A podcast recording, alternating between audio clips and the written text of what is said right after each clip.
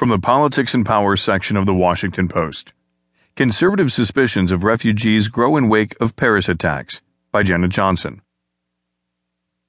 For John Courts, the terrorist attacks in Paris that killed 129 provided yet more evidence of something he has long suspected. Syrian refugees are not to be trusted. I think they're wolves in sheep's clothing, said Courts 36, a police officer in this industrial town in southeast Texas, who attended a political rally for Donald Trump Saturday. Bringing those refugees here is very dangerous. Yeah, they need help, but it's going to bring terrorism right into our front door. Courts was relieved a few weeks ago when Trump first promised to kick all Syrian refugees out of the country and not allow any more in. Other Republican presidential candidates have been much more restrained on the issue until the Paris attacks, which have been blamed on Islamic State terrorists. Concern about Syrian refugees entering the country has been growing among conservatives for months.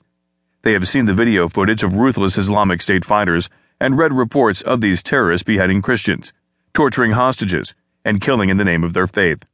They assume that terrorists capable of such acts would pose as refugees and they are uncomfortable that most Syrians are Muslims, making it all the more difficult to distinguish terrorists from innocent refugees. Since Friday, several Republican presidential candidates have called for Christian refugees to receive different treatment than Muslim refugees. Former Florida Governor Jeb Bush said Sunday that the U.S. should focus on Christians that are being slaughtered.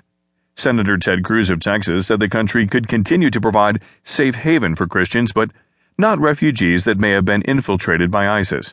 Louisiana Governor Bobby Jindal called for sealing off U.S. borders, while former Arkansas Governor Mike Huckabee wants to halt the arrival of any refugees from countries with a strong presence of ISIS or Al Qaeda. Ben Carson, a retired doctor who has embraced some of Trump's views, said Sunday that accepting Syrian refugees is a suspension of intellect.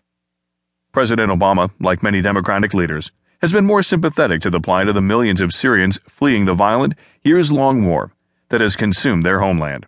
That's prompted an intense wave of criticism from some Republican voters, including some who have long believed Obama is Muslim, despite his insistence that he's Christian. I do not want them here. We don't know who they are. We don't know their history. We don't know if they're terrorists just being funneled through these other countries, said Sheila Milbrandt, 49, a paralegal from Sour Lake, Texas, who attended Trump's Saturday rally. I don't like a Muslim in our White House. I don't like his take on foreign affairs.